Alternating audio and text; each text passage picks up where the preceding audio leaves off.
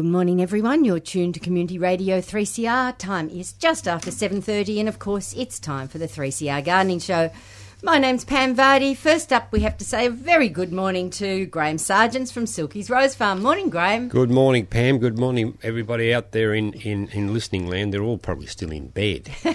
well, that's a good idea too. I tell you what, there's a, there's some brilliant sun um, sunrises this morning, or a sunrise this morning. Okay. Which is really very nice as you come along the Hume Freeway, and um, we have all the cars gone off the fr- Hume Freeway now. There's, there's two prangs there yesterday, Oh, and um, they'd all banked up, and they, they were people were getting frustrated everywhere. But anyway, uh, a lot of people coming back from school holidays Of too. course, was, yes.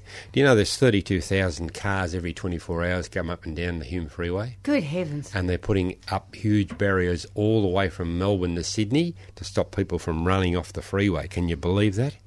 They're, they're spending millions of dollars on this. Right. And one of the unfortunate things is it's trapping the kangaroos once they get on the road. They can't get off, back off the Get road. off. again. Oh, dear. yeah. But um, anyway, that's one of those things that happens. But um, from the information that's given to us, these barriers that are put up are working really well. Um, because there's a lot of people run off the road and hit trees. Yep. And, and now they're just going to hit barriers. yeah, they hit barriers, but they bounce off. Oh, okay. But you don't bounce off trees, mate. No, they, you true. don't bounce off trees at all. Yep. Yeah. Anyway, that's the drama this morning for me. Goodness me. Oh, But but hey, things in the garden, aren't they, Kraus? Look at Virginia in here. She's brought in some Australian natives. There's and plants everywhere in the studio this morning. yeah, it's I- fantastic. we really know spring's arrived with a Yes. vengeance. Yeah, Hey, isn't it good, eh? It is. It certainly is. Mother. Nature never fails, does she? She doesn't. No.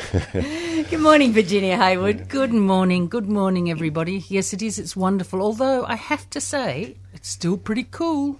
Isn't it? I mean, uh, well, it just varies. One minute I'm boiling and I'm stripping everything off, and there's clothes all across Mm. the garden. Next minute I'm freezing and I'm walking around putting them all back on again. Mm. it depends on the wind. The wind It, Yeah, it's the, it's the wind factor. Exactly. Yes, and you- there's so much on. There's Yes. just things on every weekend. I think, oh, am I going to do this? Am I going to do that?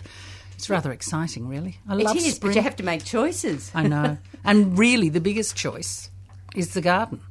I've got Mm. two little open gardens coming up, and I've just got to get it into order. Right. So, and the weeds are doing so well. What Oh, do you they are. What do you mean by two little open gardens? Nothing nasty like a, t- a whole weekend. Oh right, okay. I find doing two days in a row absolutely exhausting, Yes. and I just don't like doing I it. So I've got. Yeah. I've got a, a group that is led by the. There's two salvia queens in Australia, one in Gruyere near me, and the other one in Albury. And the one in Albury is bringing a group, and then about four days after that, the guides from the Botanic Gardens are coming up. Hmm. So it, and also, I mean, the first group is absolutely known gardeners, so they're hmm. going to be quite sympathetic if they find the occasional weed Of somewhere. course they are. And the second group, I know them all because they're the guides from there. There's a lot of them, Hmm. but you know, I, I still know them, so it's they're not intimidating. Whereas when you're in the open garden scheme, it's You don't know who's going to turn up. And I, I mean, I've had 600 in a day. I know, which is And I- ridiculous. and it's it's hard work. It's really hard work. You Yeah. go to bed Saturday night absolutely exhausted, and then start all over again. Yeah. So you know, I'm quite happy to do smaller ones. I, if if the Upper Yarra Valley Garden Club want me to do a, a double again, I'll do it. That's but it. I think you, that's all. You've got to make your own pace. Absolutely. We, Yes. we we have the same sort of thing happens to us if we have bus, bus loads of people, you know, two days in a row. You you sort of you finish and you think, oh mate, it's just just um, too full on. Yes. Because you're giving off about what you what your garden's about. It- Yes, it's not. And the and the thing for me is that I've because I'm a bit. I mean, I'm not. I'm not a big designer, you know, so I don't have just drifts of a few things. I have got so many plants, so I just end up with this s- queue of people behind me following me around, and one drops off when they get to such and such a plant, and I try and identify it, which I won't necessarily be able to do, of course, because all the labels have washed off. And then there's another one and another one. So I just walk around the garden trying to identify things for the whole day. Mm. Yes. Mm. Mm. I feel like the Pied Piper.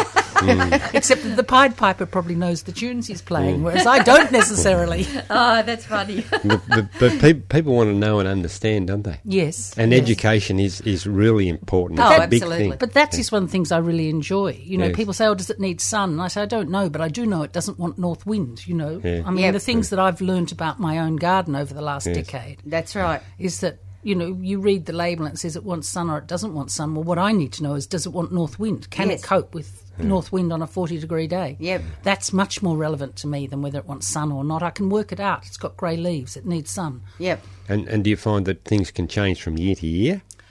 Yes, but I think on a bad year, um, it's the north wind, the hot northwest winds Yeah. that'll kill anything. Yeah. And even this year, you've had trouble with the cold too that you don't normally have. Up Yes, there, that's right. Yeah, I, wind wind breaks wind breaks in Australia are really very important. We used to find the same thing when, when I was doing house inspections in, in, in the Shire. Uh, people had, had, uh, would actually sell the house because the wind was just just too much for them. They just got got up and said, "No, I'm going. I've just sold the place." You know. Yes. Yeah.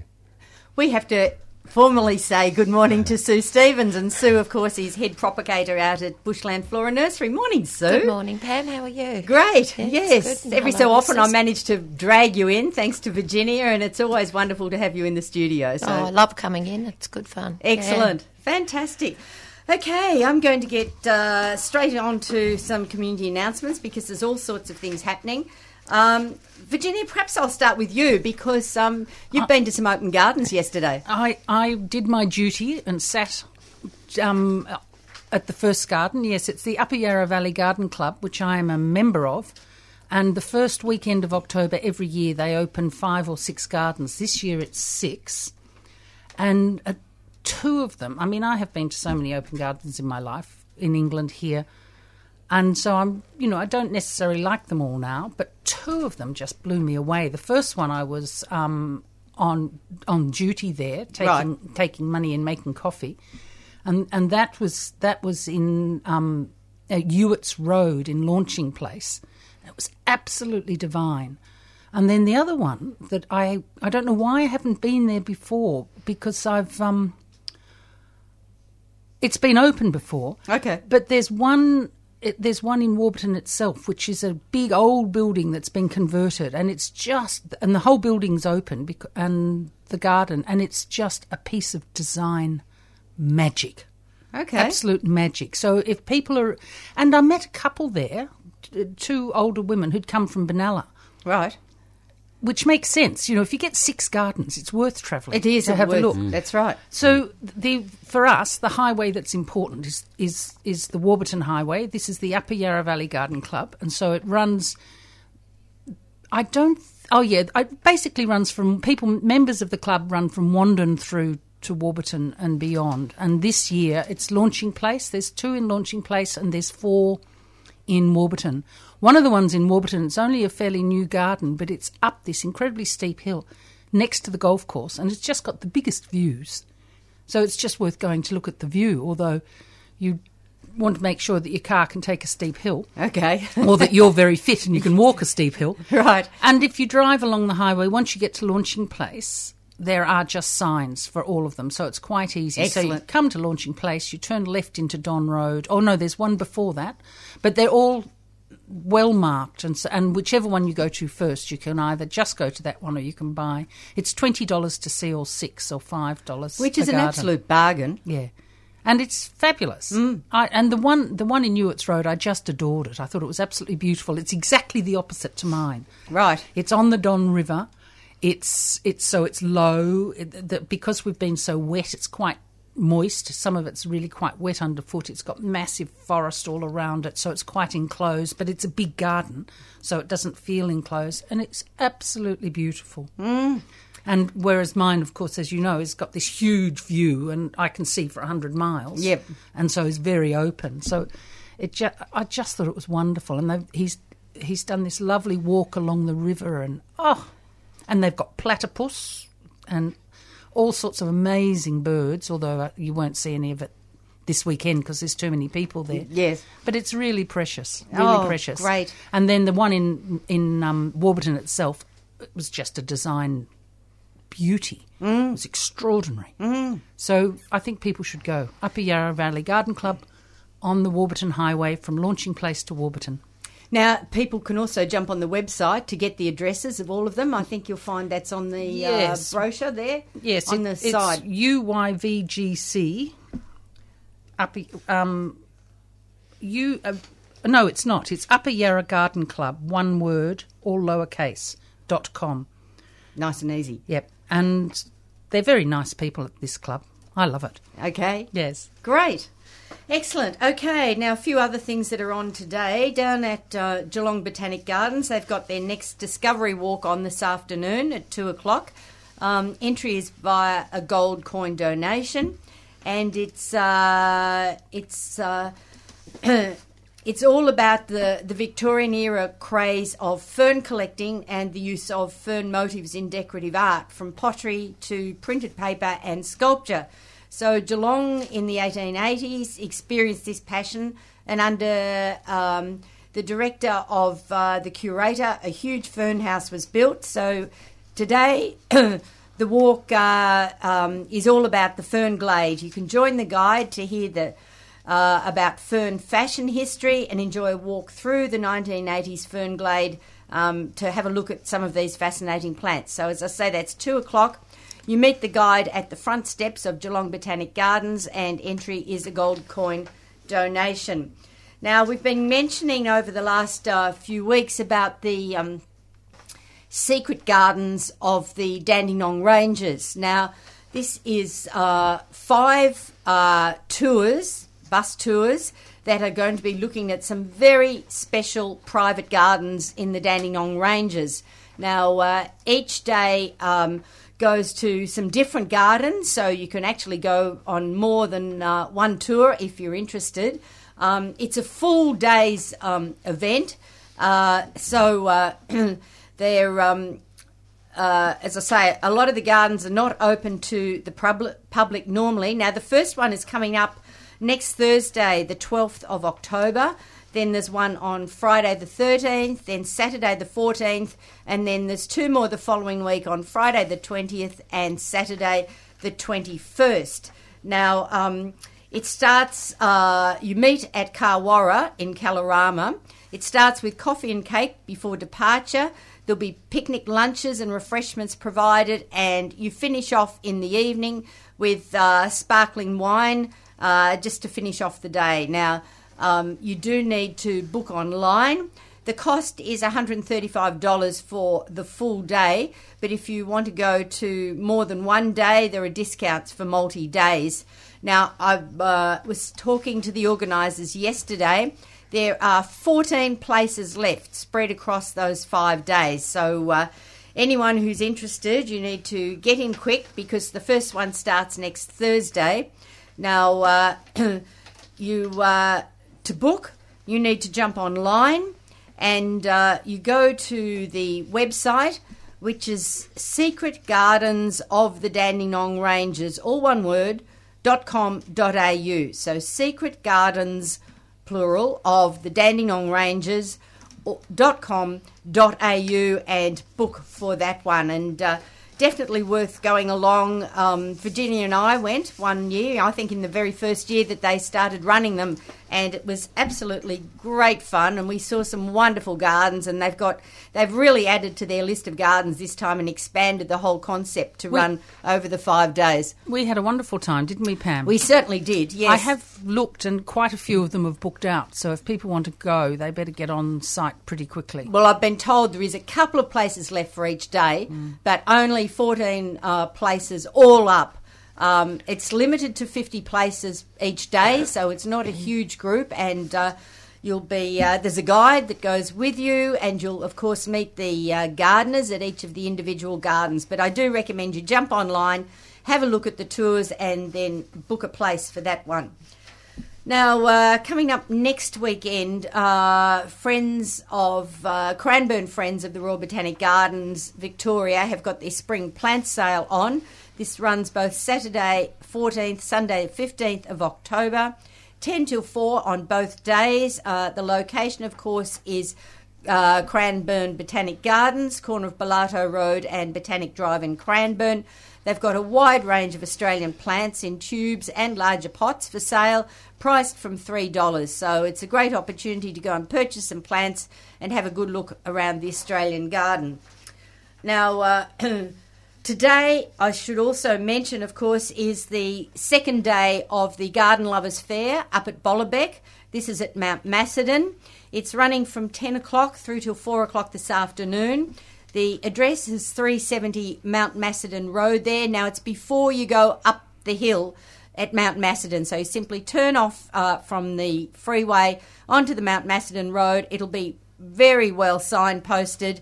Um, they've got lots and lots of exhibitors there with all sorts of uh, plants and uh, other garden equipment there for sale. And of course, you can take a picnic and have a picnic within Bolobek. You can explore the gardens of Bolobek, but please, no dogs there. So uh, that is today, the second day of it. It's uh, all happening up at Mount Macedon. Now, coming up uh, for Open Gardens Victoria. Their next uh, open garden will be next weekend. This is um, a garden in South Yarra. It's um, in Avoca Street, 61 Avoca Street in South Yarra. Now, uh, this is uh, a gardener, a garden of a passionate collector and rescuer of unusual plant species. So um, he has a huge multi-headed dragon tree in in the front garden. Um, which really frames the 1930s neo Georgian house. But he's got all sorts of amazing um, textured plantings, um, uh, cacti, aloes, succulents, then uh, uh, clivias, um, exotic oasis from northern Africa, uh, mature trees, um, uh, an Algerian oak, a beautiful peppercorn. Um, and there is, if when you enter the rear garden through an arched gateway, there's a grotto, griffins, and fun sculptures. So a lot to see. Uh, the garden's created with children in mind as well, and extends to a shaded area for chickens, rabbits, and guinea pigs. So um, a garden for all people. How big must it be with a peppercorn tree and an Algerian oak? That's just about the biggest of all the oaks. stunning, absolutely stunning. So um, the details of that again, it's 61 Avoca Street. It's open next weekend, not this weekend, next weekend, Saturday the 14th, Sunday the 15th of October.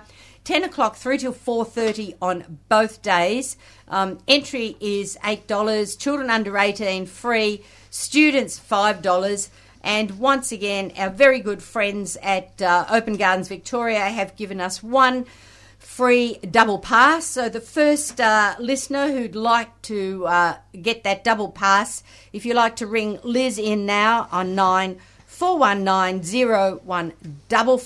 you can uh, grab that free double pass. That will be posted out to you. So that number nine four one nine zero one double five for the free double pass. Virginia.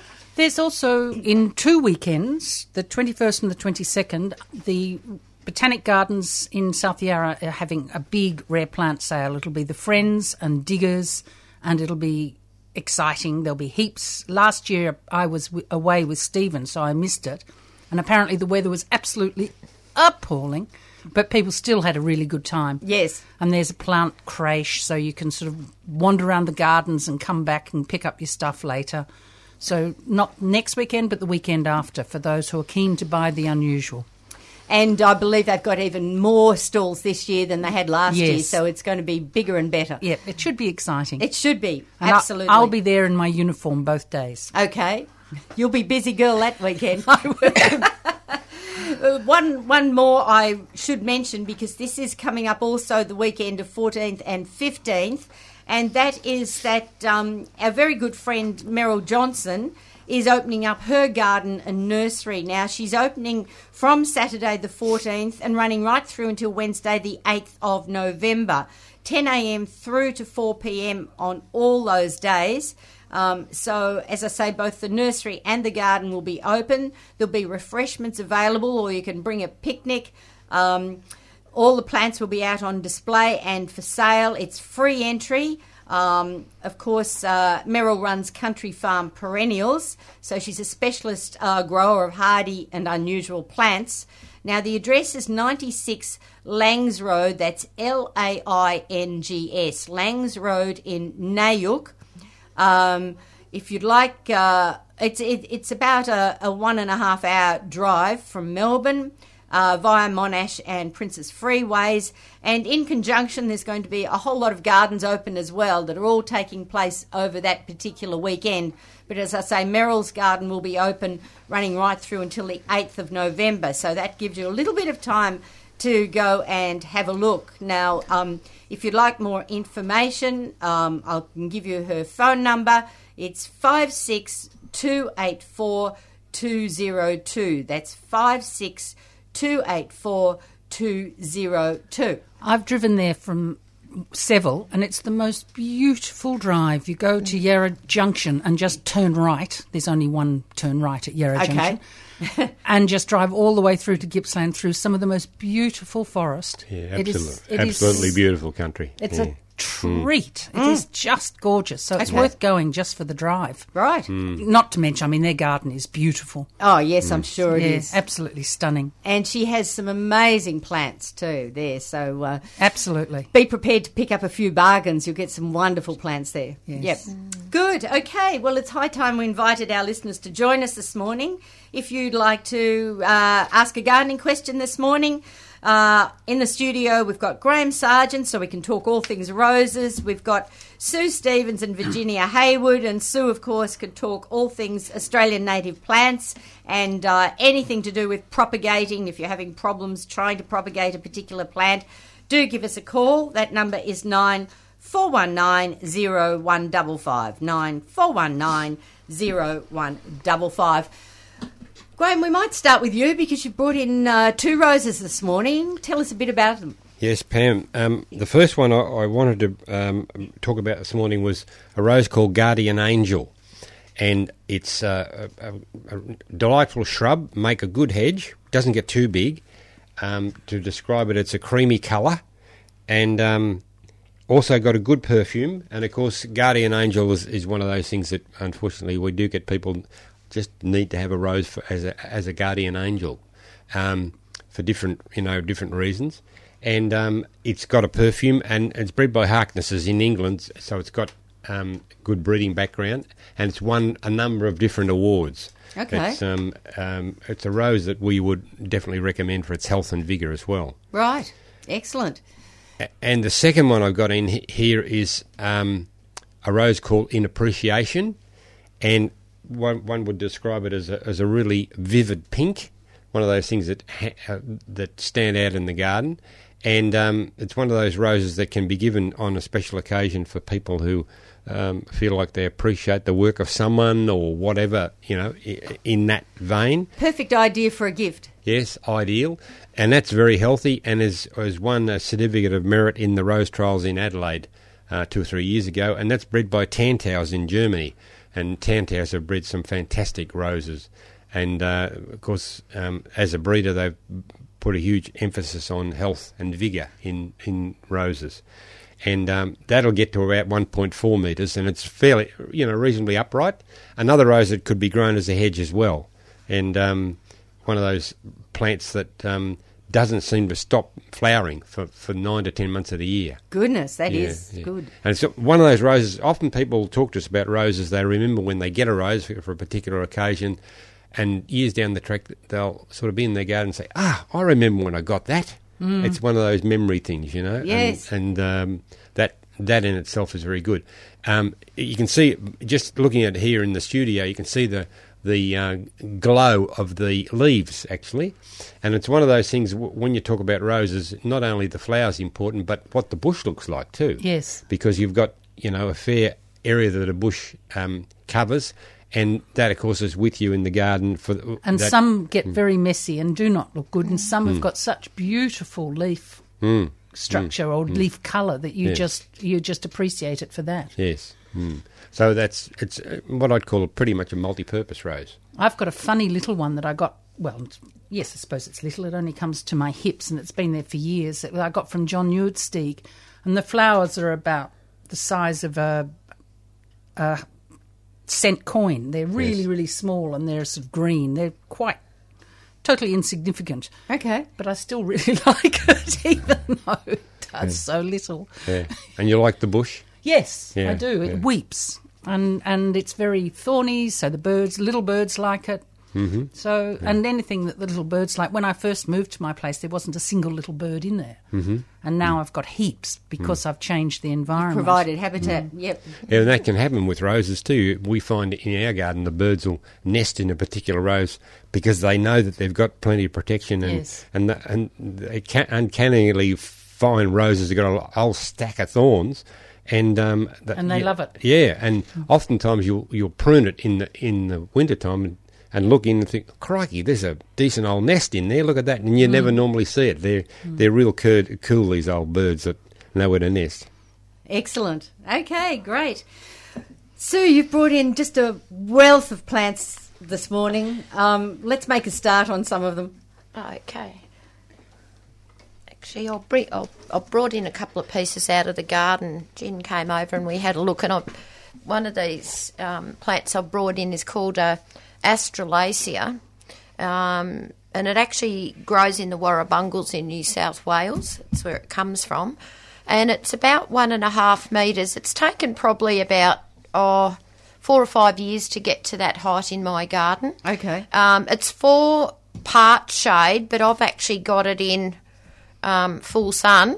So it's one of those Australian natives that does need a drink on those hot days. The the plant will just totally wilt. Like I haven't lost it or anything. No, but, it's, uh, it doesn't like um, the blaring sun on it. You do get a wilt, but it, it's enough. just absolutely beautiful. So it has silvery grey leaves and covered in masses of uh, white little daisy flowers, but um, it really stands out with the yellow stamens or like a, It's it's re- it comes from the Warrumbungles in New South Wales, which Yeah. is a fairly tough sort of area, but I think it must grow near rivers or something. Right. I've, I've actually got it because uh, the garden I've got it in, in Christie's garden, is actually a, a mixed garden of Australian natives, and I've actually got it with butylons and correas in the front, and it just looks really, really lovely. At the moment, it looks absolutely stunning. I've never seen it anywhere else. I Mm. mean, I'm sure it is around. I, It's at, I got it at Karanga um, at the time. Yeah, when I saw it, it was like one of those things I just had to have, and uh, it's well worth putting in. I don't know how easy it is to propagate. I'd say it's looking at it's uh, probably quite difficult. let's Yeah. try because then we could put it in my garden. We could, we could. Yes, and So the- that would like a, a, a bit of a semi-shaded spot, would it? I think it would. The Yeah. only thing that worries me with this is if you put it in too much shade, it would tend to go forward. Yeah, yeah, yeah, I reckon. yeah. Reach out. So it's um, But Sue's garden is very protected. So even though she says it's in full sun, it's not in full north wind. No. No, okay. but it's um, it's quite interesting actually. Yesterday we went had a walk around my garden, then we went to Virginia's, and I mean you're talking how many kilometres difference between where we are? Seven Oh, Eight. at most. at the most, and. My garden would be six weeks at least behind Virginia's. All the salvias, isn't it? yeah, yeah, yeah. So, um, how this would do in Virginia, she'd probably have to put it in more a protected. I would have to put it Yes. on the on the southern side of my house. I'm sure. Yes. Yeah. And I got uh, very badly hit with the frost. I haven't had a frost like that since the year that I had my open garden. The year before, my garden was destroyed. All the plectranthus, everything like that. And this year, it's done it again. Oh, and it always happens to me. I think I'll stay ahead and I'll prune now. And then bang, it hits it on top of the pruning, Yes, which is a which real is the bugger. worst thing. And it's interesting because my garden, some there was one plant in my garden that was less frost hit than the botanic gardens in South Yarra. I think because I'm because I'm on the hill, the frost rolls off, Mm. and I've got one spot which I, I've been hit, and the heliotrope's been Yes. massively damaged. But the rest of my garden, I have not been frost damaged at all. It's Mm. very strange, very strange. But I remember when I was living in Britain that they used to teach you to actually plant so that you could collect the frost. As it rolled down the hill, you'd plant a row of conifers, and the frost would hit those conifers, then you'd leave a hole To direct it and through. to direct the frost through. Yes. So it does roll just like water. Yes, yes. You've been one of the only people I know that hasn't been hit by frost this I know. year. It's been such a well, crazy winter. My Yeah. poor heliotrope. It's um, it's really seriously frosted. Right. And one one of my salvias, I'm not sure if it, I think it's frosted. Otherwise, it's got a sad case of disease. Right. That's a, um, I need Meg for a bit of medical help on that plant. Oh dear. you might just have to re, you know, propagate yes, if you can. Yes, Oh, I'm hoping she will have done that because it's a beautiful thing. Right. And both Sue and Meg always said to me, "That's in the wrong place." Well, now you know. Oh, I know what you're talking about. yes, oxyflora. no, um, Meg said to move it. The, the thing is that it's such a hard plant to grow and it's doing so well where Virginia's got it. I said, no, don't move it. Well, you've obviously Well- just got to have another one in the garden. I It's a lost, different spot. I lost mine this year with the frost. It Yes. actually took that plant out Really took it it wasn't out. protected. Wow. Yeah, yeah. Mm. Okay. Which is And speaking of all these plants, last time I was in, which I'm not sure when it was, wasn't that long ago, I was talking about an Australian native isotoma, which I saw all over England, and I got a long email from Roger saying, Where have you been for 50 years? and it's quite interesting, I think, because he said, Oh, blah, blah. Um, you know, it, we used to sell this in the 60s at Austraflora and it's been around forever. It was introduced to England in 1824. Oh, goodness. Now, see, I might have seen it in England and thought it was beautiful and not known it Not was known what it was, yes. Not known it You was weren't around in 18. No. it No, doesn't- nearly. Funny that. Nearly. it actually doesn't look like an Australian native, really, does No. it? No. But but you know, since I've spotted it, I ha- I mean, I go to I just I go to nurseries just to look, not to buy, just to look, and I go to the wholesalers where you've got 15, 20 different nurseries represented. I do look for this plant all the time, and I haven't seen it. So, and I think, I mean, I'm sh- obviously Roger did sell it back then. Yes. but it's it's got um, both Roger and Sue's boss have said be very careful of the sap. It's it's a bit it's a bit like a euphorbia. Um, you know, yes. the sap is poisonous, and and at Sue's place they're not that keen on doing it because of that because it can affect the people working there. Of course.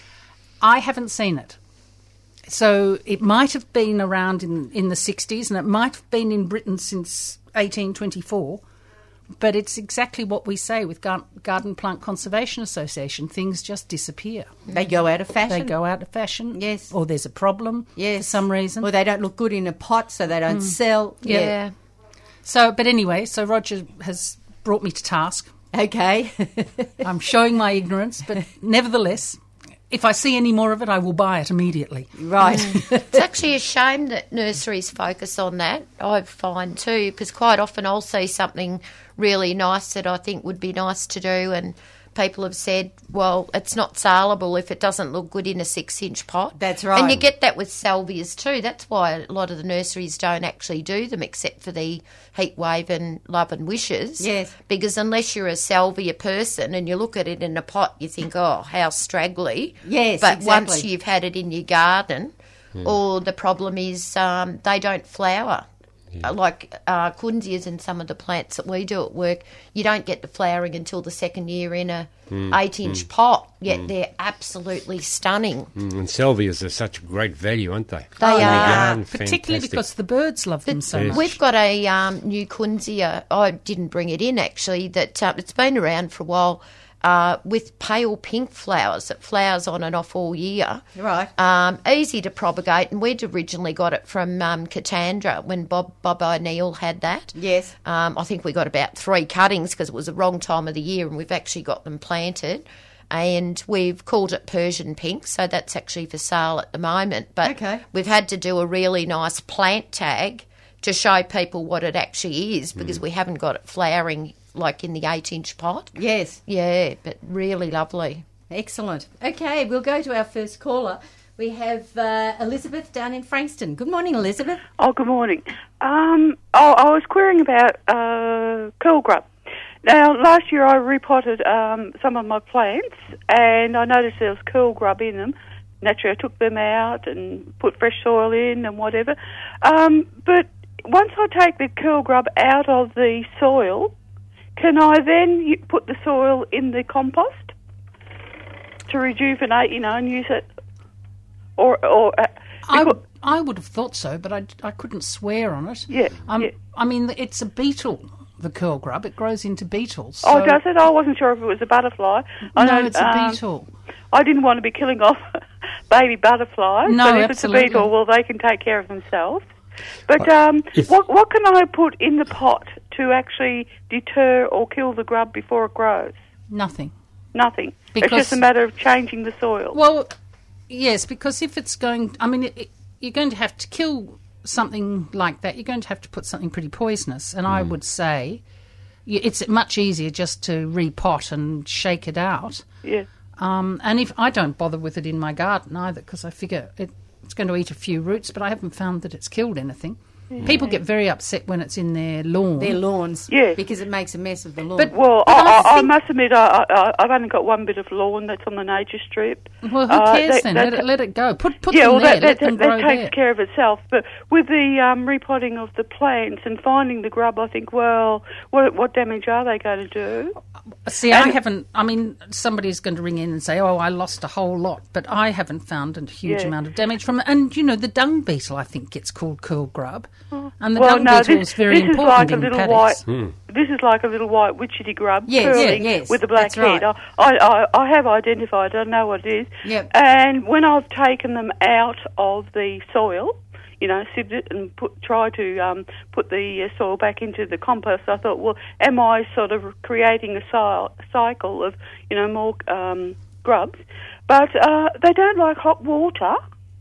I, I put them in a can, an old can, and just pour some boiling water over. it. I'd like And if, chooks love if you're them. going if you're going to be putting it in the compost, you know, I'd make sure that you, the compost is going to get really hot, yeah, and um, uh, and that heat will just knock them off. yeah. And um, and and that happens with so many different things in the compost heap. And you can heat it up, especially now at this time of the year, by using grass cuttings. Yeah. Yes. And yeah. the grass cuttings will actually give off a gas that's really good for Yeah. for compost Yeah. um, And another th- processes. Another thing I found good for the compost was um, canna lilies. You know the terra leaves. oh, yes. Uh, they break down. and They really vitalise the uh, compost. Yes. But I think, well, if I sieve the soil, take out the mature grubs, and because of the compost, the the heat of that should um, knock off And any the other eggs thing, or the Yes, other thing I'm too would to do would be to spread it the soil fairly thinly across the top of the compost so that it's going to be exposed to the sun. Oh, Mm. unless you've what sort of compost have you got? Well, I, I do have open compost Yeah. where I cut it and just throw it, and Yeah, you know it takes yeah. care So of itself. spread it, spread it a bit thinly, and Yeah. that because I do that when I put something with roots in. I just make sure it stays on the top for a while till the roots get baked. Well, I, I, I do have a compost bin, and I thought, well,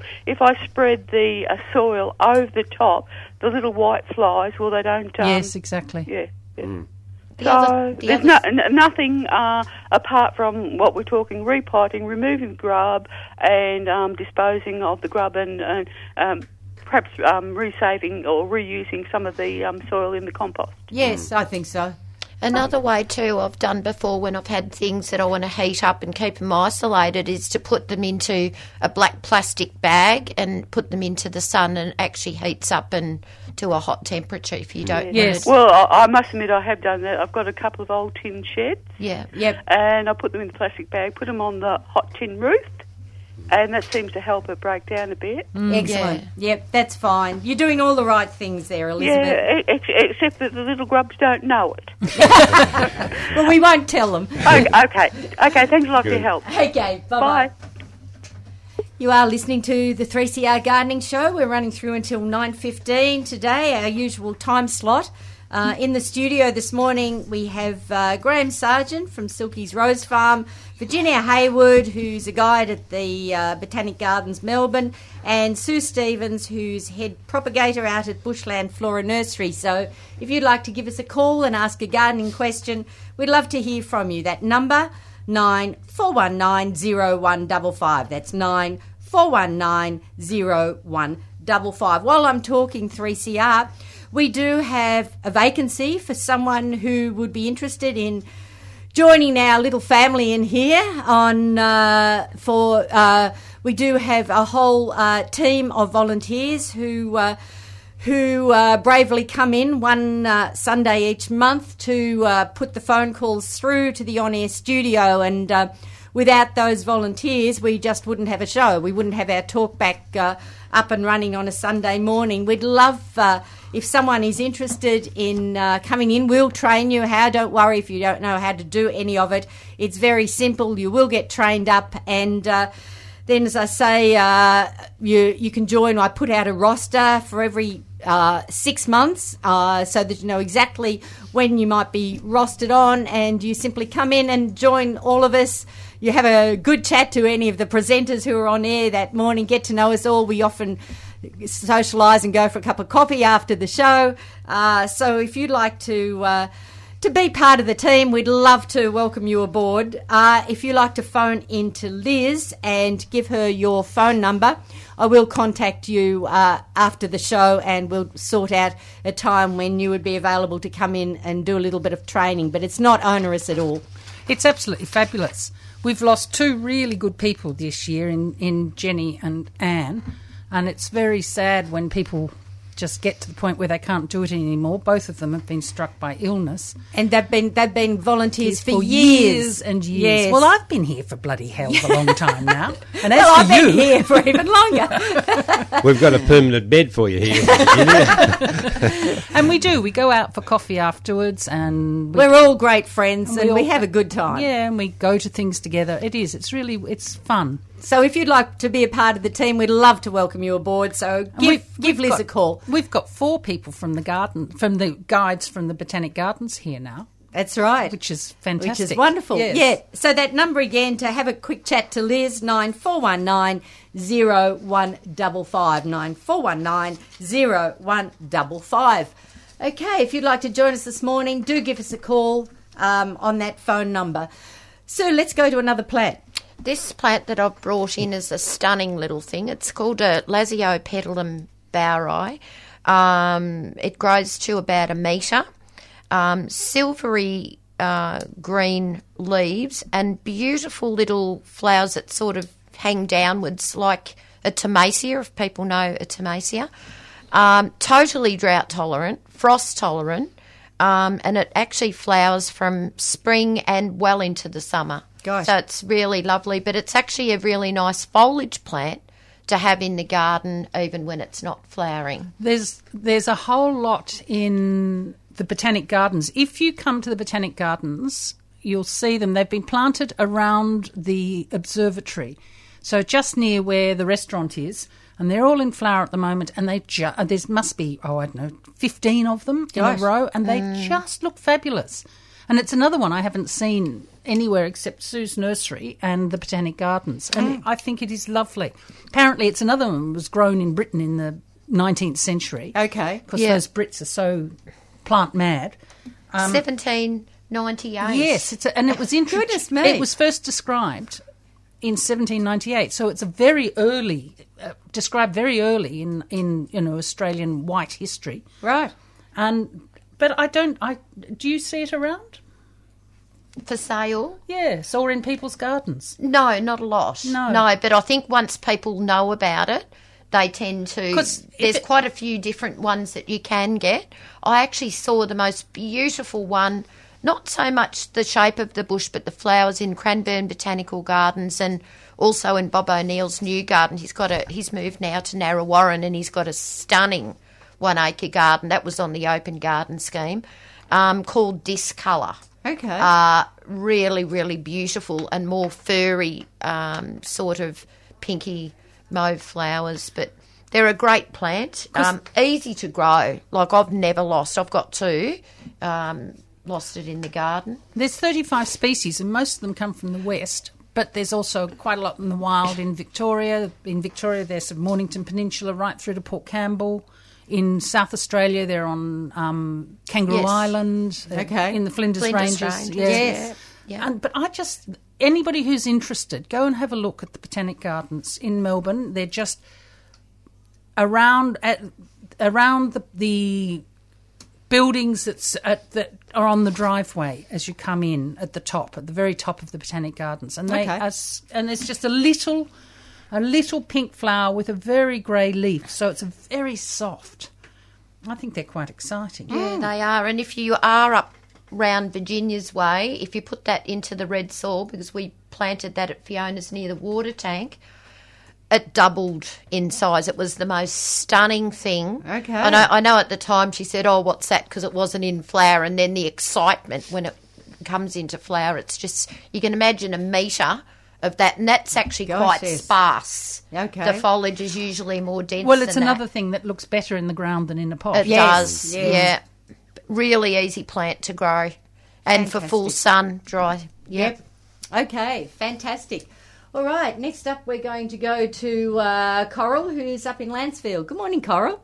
Hello, everybody. Um, I've got a seed pod that someone gave me out of their garden, and it's like a vanilla bean seed. And I just threw it on the bench, and yesterday I went up, and there's all these little feathery things with a little seed on the bottom. I don't want to sow a weed, so I don't know what it is. Not vanilla, I know. Oh, I don't think it's vanilla. Sounds Vanilla is actually the only um, flowering orchid, so it won't be vanilla. It won't be No. vanilla. It sounds like an oxypetalum. Is it a big? It's Um, about a foot long, oh no, yeah, and thinnish. It's just like a vanilla bean when you see them stripping the vanilla out of them. You know, when they're on the sh- on the um, is that vanilla cooking a shows. tree? Yeah, that's exactly what I Yeah, wondered. If, yeah. it, if it's a if it's a tree. Brachychiton. It sounds like the seed pod of could be. Did Well, she have trees? Yeah, she had bushes, so big, big bushes, and some were trees. It's a, a garden up at Bainton, so it's you know it's an old farmhouse.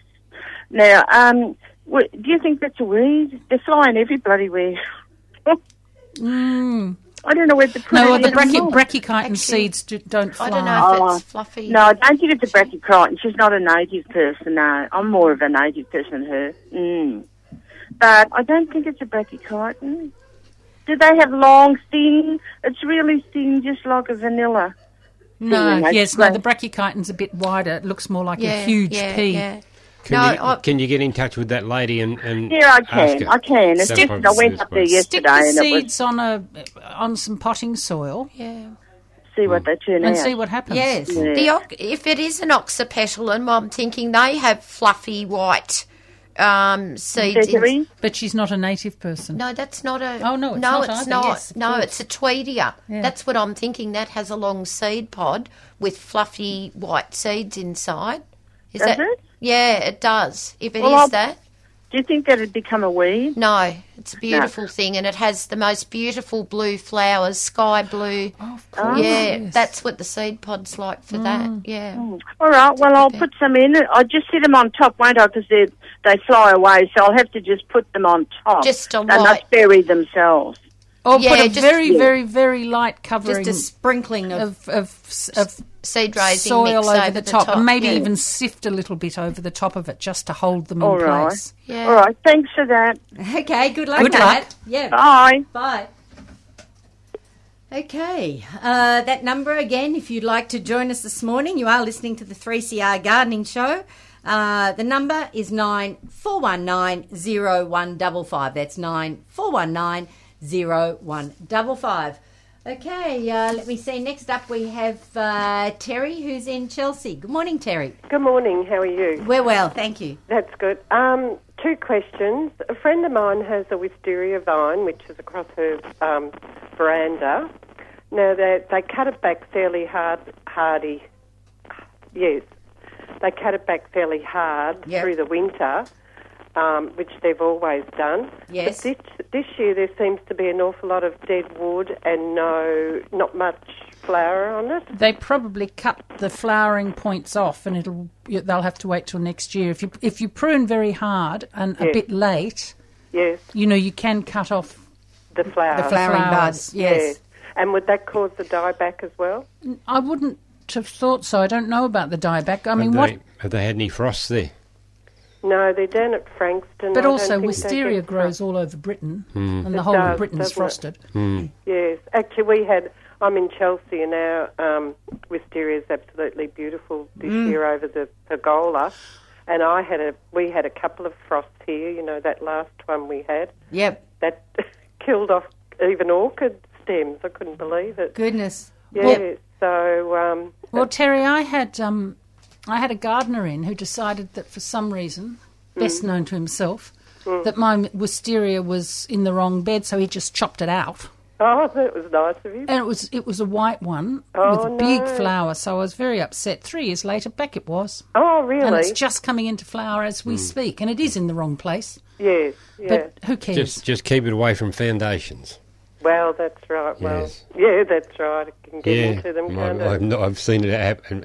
Uh, I know. We've got foundations in the two building world. and it's Yeah. digging up our path. But There's one in the Botanic Gardens which has gone up a Pinus radiata, you know, the ordinary pine tree that they use for crops, for yes. tree and um, paper and stuff. Mm. It must be 100 foot high.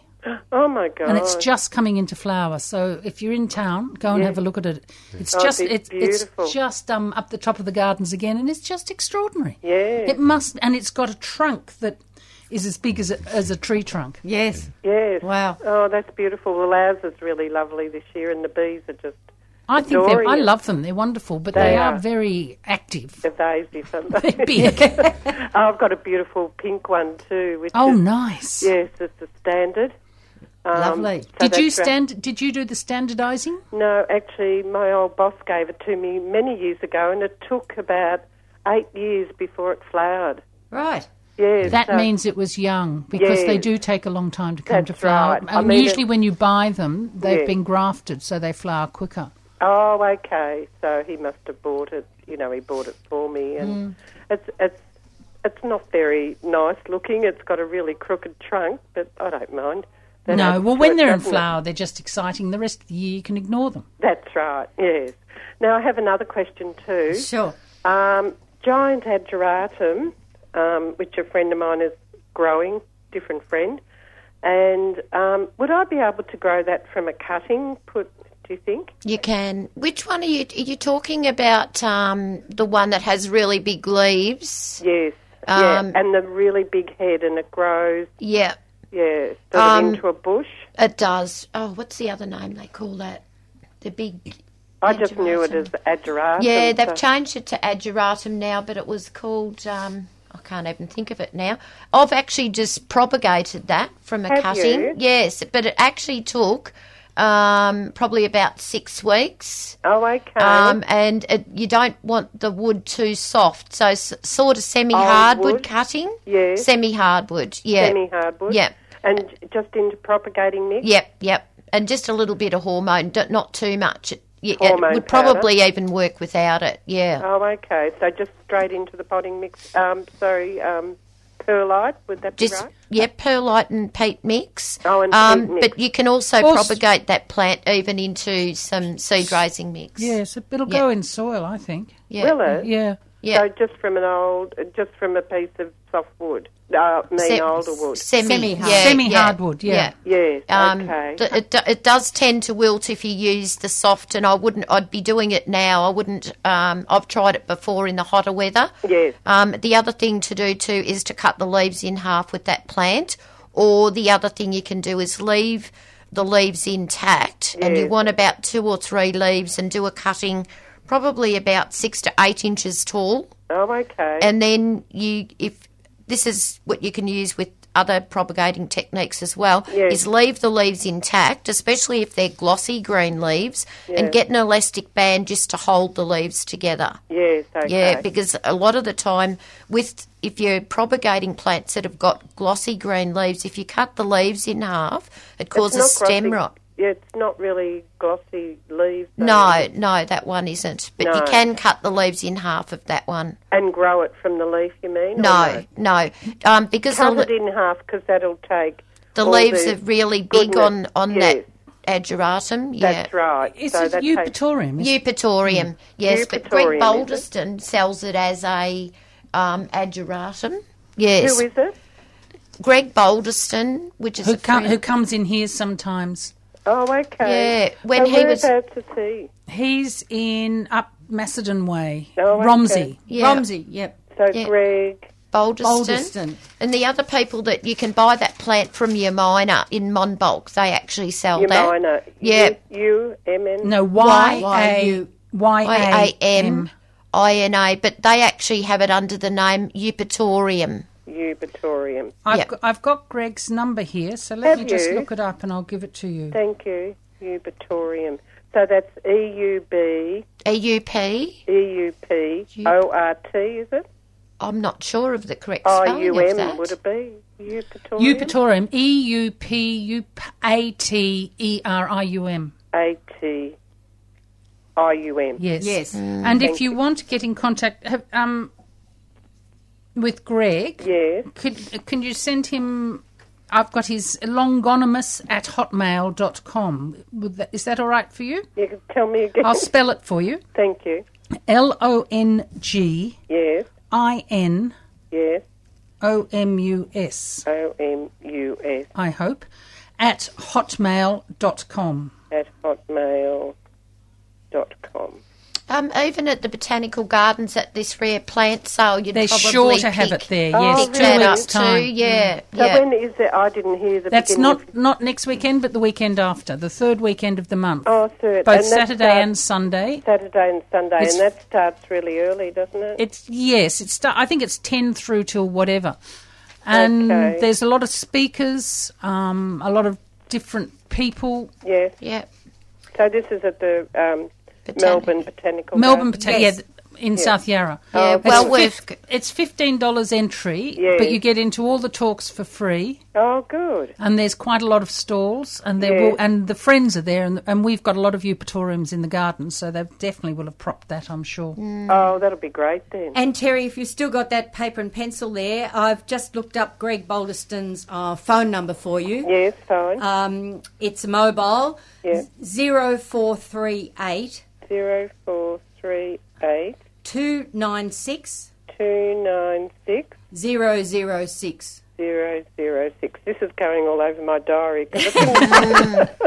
It's a beautiful plant, though, isn't it? Mine's Oh, only about six it. inches tall. My little cutting at the moment Oh, of that. really? But one of the gardens that I used to do, she had um, two of them, and it's just so beautiful. oh, it's gorgeous. Yes, my friend has it in her um, garden, and it, it's uh, we have a fundraising, or she has a fundraising event most of the well around this time of the year.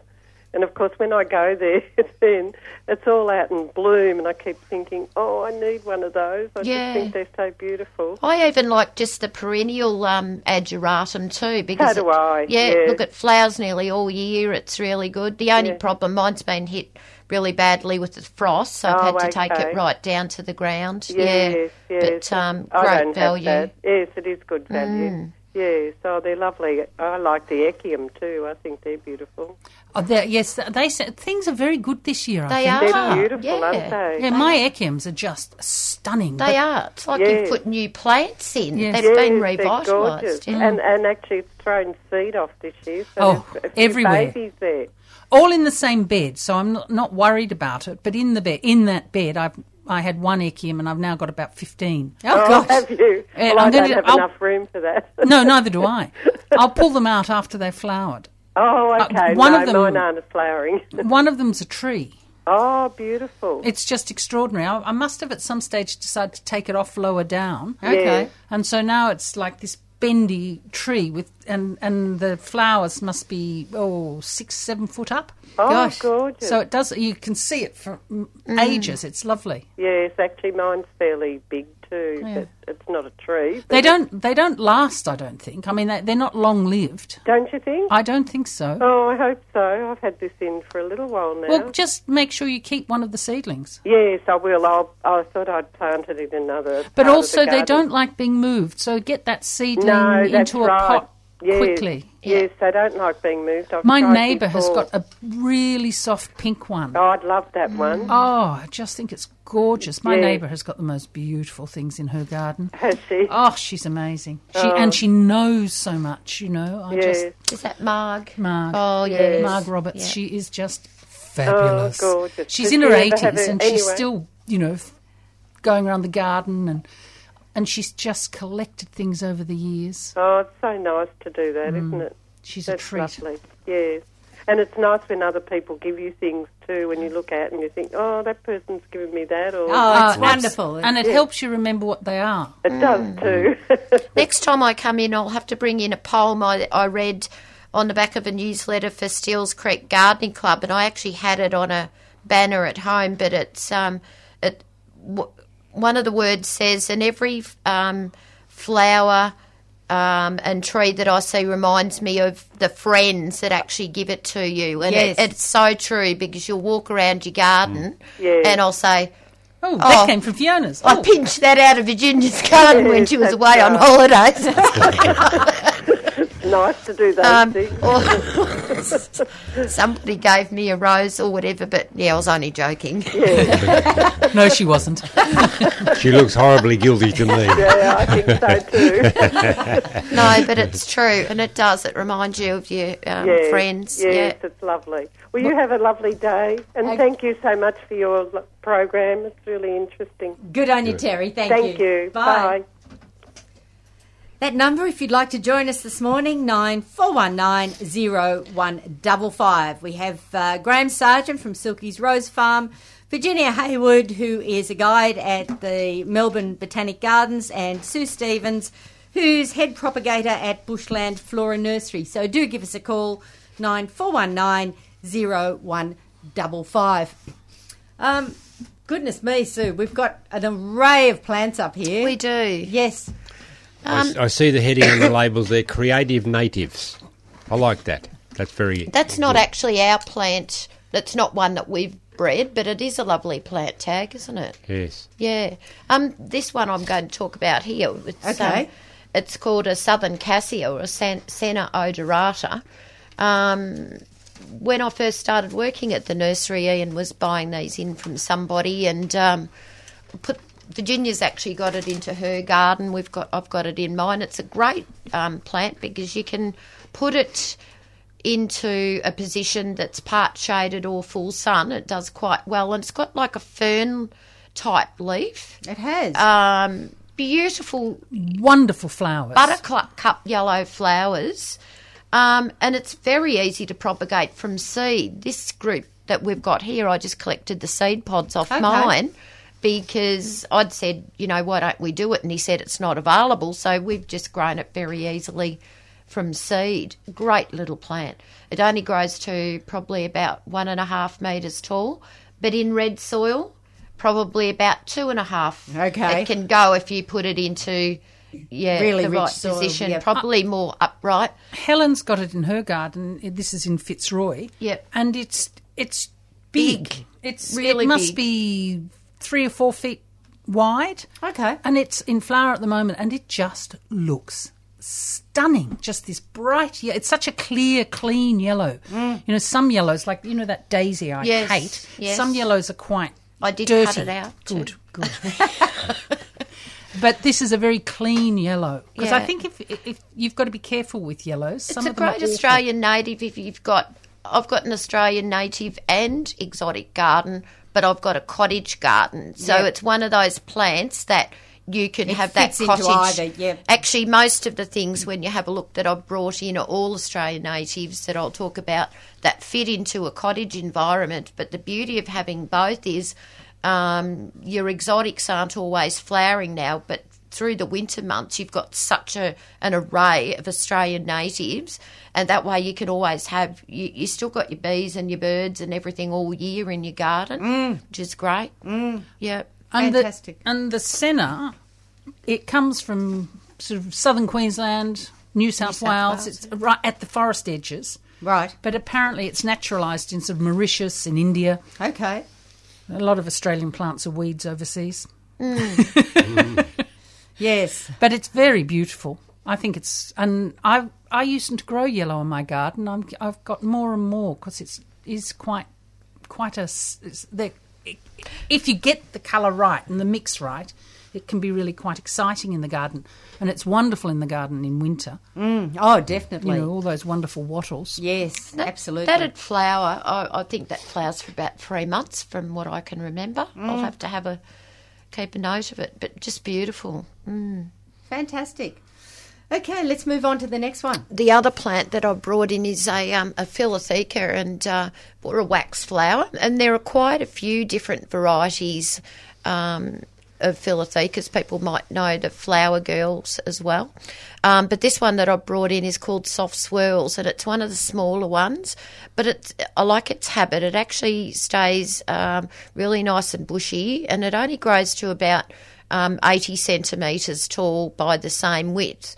Um, a lot of them can grow up, and Flower Girl tends to grow taller and a bit lanky. Yes. Um, but this one in particular I love, and also there's another one out there called. Um, oh, I've got a mental blank. Um, Which is- Winter Rouge. Which is the one that I've got as a, it's almost a hedge up the top. That's beautiful. Yeah, but it's more sparse. The, this hmm. is this- that is denser. Yeah, Philothecas are fantastic. They they'd flower for six months of the year, mm. and they're in bud for a long time. They're terrible to propagate. Absolute nightmare they are, um, because they can tend to rot. Um, but yeah, beautiful plant for the garden. It's just a massive flower. It is. I mean, on a six-inch pot, that'd have.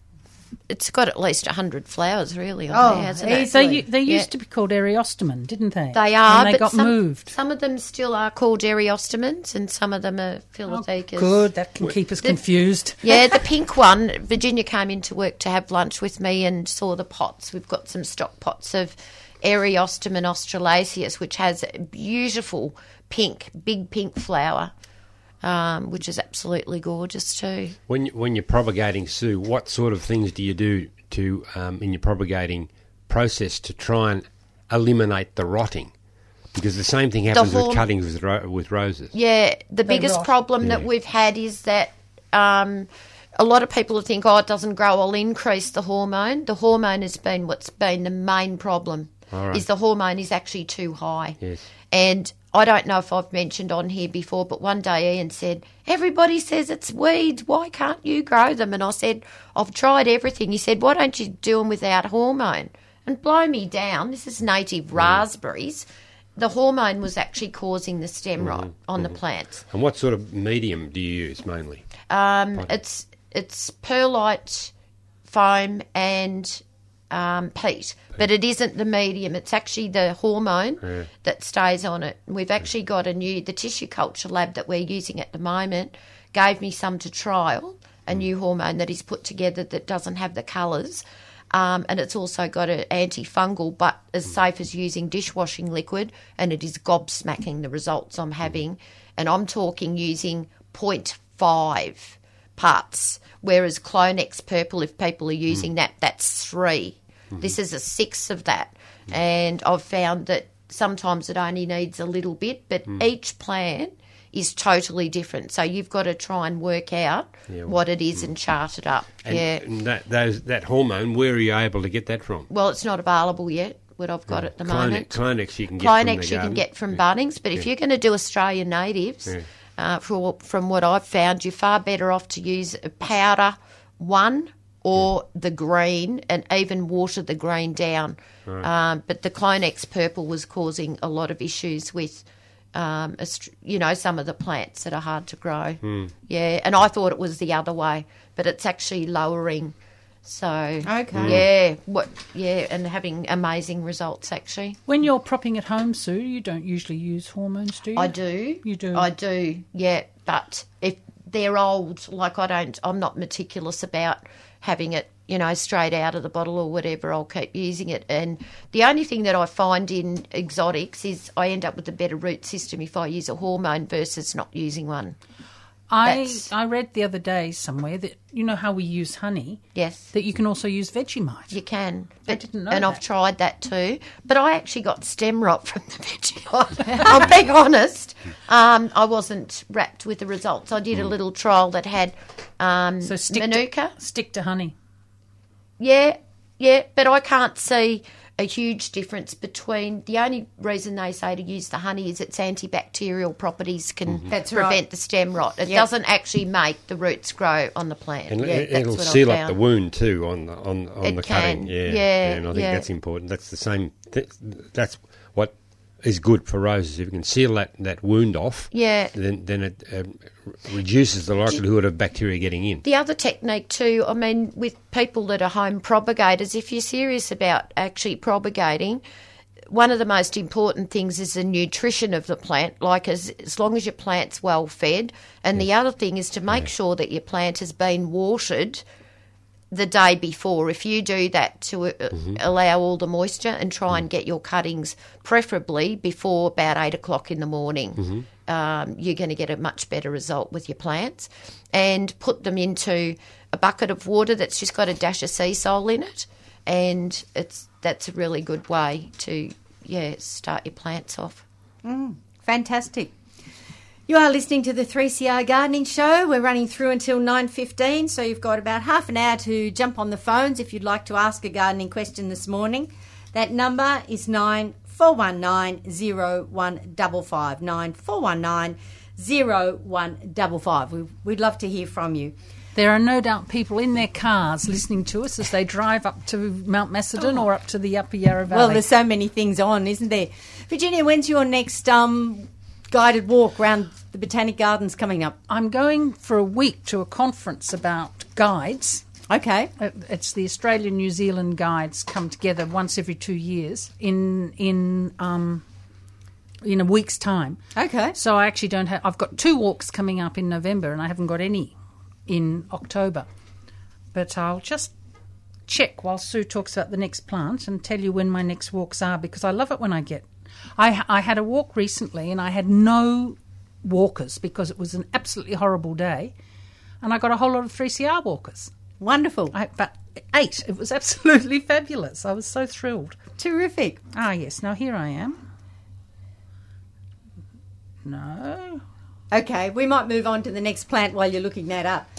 So, what what's up next, Sue? Actually, what I wanted to talk about for people that are propagating to um, plants that have got scale, scale on the plants, like Right. banksias and callistemons and things like that. Um, if you make up white oil, um, 20 mils to a litre, and you actually put your cuttings into that, because sometimes you can't actually see scale. What I've found is if you have any scale on those plants, they won't strike. Is w- I'm actually dipping all the cuttings, regardless if I can see them or not, into the white oil Okay. to eradicate that. Because if you do end up with scale, it can go through the Yeah. whole lot, and it's um, it's quite interesting because you could be looking at your plants and you're wondering if they've got roots. And I've had um, circumstances there that I've turned over um, the plant and seen it's been covered in scale and it's gone through thousands of um, plants. So it's a good preventative thing if people want to grow Banksias because they're actually very easy to grow in the home garden.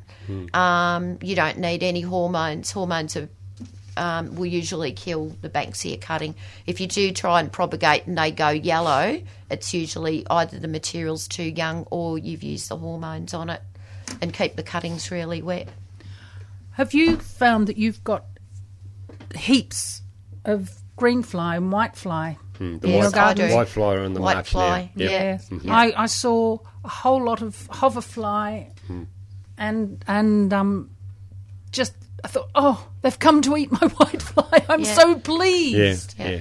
So pleased. But you've got to give them some time to catch up. Yes. Yeah, well, I was squeezing. I figured I had so many I could afford to kill aphids Yes, and then um, they would catch up. yeah. But oh dear. I was telling. Virginia when she was away a couple of years ago, there were aphids all over her roses, and I've gone into a panic attack because I'm supposed to be looking after the garden, and came back one week later, and there were none to Yes. be seen. Yeah. It was amazing. Yeah. yeah. Yeah, and and if you've got good bird activity, they'll clean them up like like, and even the little much maligned little sparrow, he'll do a great job. And the ladybirds Yes, too. and the ladybirds Yeah. ladybirds. I saw the ladybirds But the ladybirds. ladybirds have got to catch up too. Also, you know, you, if you if you see you've got the insect, um, you've got to give it at least a fortnight before they really begin to catch up. Yeah, somebody told me that a ladybird eats 10 10,000 aphids a year. Oh, they're guts. That's amazing. they really are. Go ladybird. I'm thinking, why are they so small then if they eat so We much? We see them in the garden. We say, well, you love you, little gutses." Okay, let's get to a couple more callers. We uh, next up we have our good friend Tony out in Nutfield. Good morning, Tony. Oh, good morning. Um, can someone help me? Um, I've got curly leaf on peaches and nectarines. Well, it's it's too Some late. cop- Copper spray or something. Yeah, but it's too late, Tony, for this year. You really need to, to apply those um, well before. Well, it's at the pink bud stage, but um, even you know as early as June, and then again uh, apply it about mid July. Yes. But um, you you're just too late. I saw some curly leaf on a peach yesterday in one of the gardens I visited, and that was exactly what went through my head. No, nothing you can do now. No, So, so just What would what would I use next next time?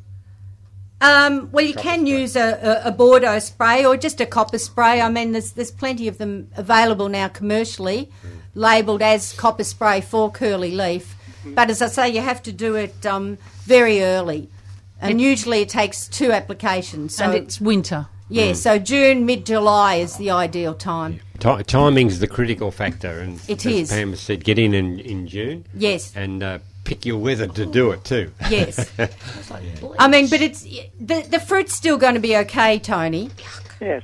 Um, um, but I'm afraid it's just going to look unsightly for this year. Okay. Okay. Bit bit earlier next year. Yes, definitely much earlier next year. Thank you very much. Okay, then. Bye. Bye. And uh, next up, we have uh, Julie out in North Balwyn. Good morning, Julie. Good morning. Thank you for helping all of us struggling gardeners. Oh, we struggle ourselves, don't you worry. now, now I, I uh, have tried to ignore the massive number of aphids on my roses at the moment, and lots of those are Silky garden roses. Um, but I've got a, a thing on, on cup day, and I desperately want to have some good roses. And I've been carefully holding on to the tender shoots and hosing the aphids Yep, off. good idea. I'm, it's just, it's And squeeze. battle. Is there is there something? I know I don't think Graham's going to like me if I say this, but is there something that I could spray with? If you do, Julie, you will kill the hoverflies, you will Yeah. kill the ladybirds, you will kill all the things that are going to eat them. Right, it's the hose or nothing. It's and your fingers. Put on a glove and go Oh, around yeah, and Just squeeze. squash them. yes, I have been doing that. Reference the birds that are going to get them. I, I, I've had a whole new uh, shoot on my climb, my uh, lovely red rose. Um, that just has snapped off, and I think one of those dreadful little um, Australian miner things was was uh, feasting on the, the aphids and snapped it off. Right. Well, look, and my other question, please, is um, mulching. Now, I have heard somewhere that the sh- uh, sugarcane mulch is not uh, is, has some acidity, or it's not good for acid-loving plants, or something or other. Um, it's a bit cheaper, of course, than than pea straw, but is that a false economy? No, I think I think you're wise to work with your, your pea straw, Yeah. really, and you've got a natural nitrogen comes in with the pea straw as well. Um, the other the other thing that you've got to watch with those fine mulches, they can really mat on the garden and shed the water. That's what I found with. Yeah.